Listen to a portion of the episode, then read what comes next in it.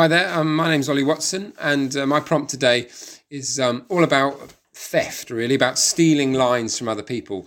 Um, not necessarily from other poets' uh, work, but more from everyday conversations. I really think um, the everyday people, everyone, doesn't matter if you're a poet or a performer, you always say things which you can grab at and that can sort of become the acorn which grows into a, a great thing, sort of thing. So, um, what I would say is just spend half an hour if you ever can, sitting somewhere um, in a cafe, something, and just trying to listen to people. I know you probably shouldn't listen to other people's conversations, but just keep your ears open for in your routine and listen to phrases, listen to interesting uh, wordplay that people comes up, even if it's incorrect wordplay, because that's stuff you can really grab onto, and it can lead to something. And I often try to write down stuff like that. So in my on my phone, on a little notebook, whenever I hear something that's interesting, or a name, or uh, just a, a, an idea of life, I try and write it down, and then I can build from it. And I can always have this list of things whenever I'm thinking, oh, what should I write about? I go through my phone, and that can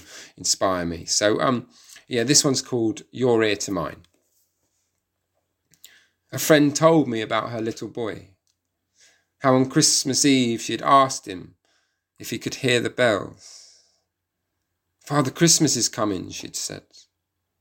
He turned to her, this boy who loved dinosaurs, and replied, Put your ear next to mine, mummy, and then I can hear what you're hearing. I thought of you then, that time in the doctor's, when you told me how impressed you were with how I described my feelings. Brought them to life, he'd said. It's all I've ever tried to do since.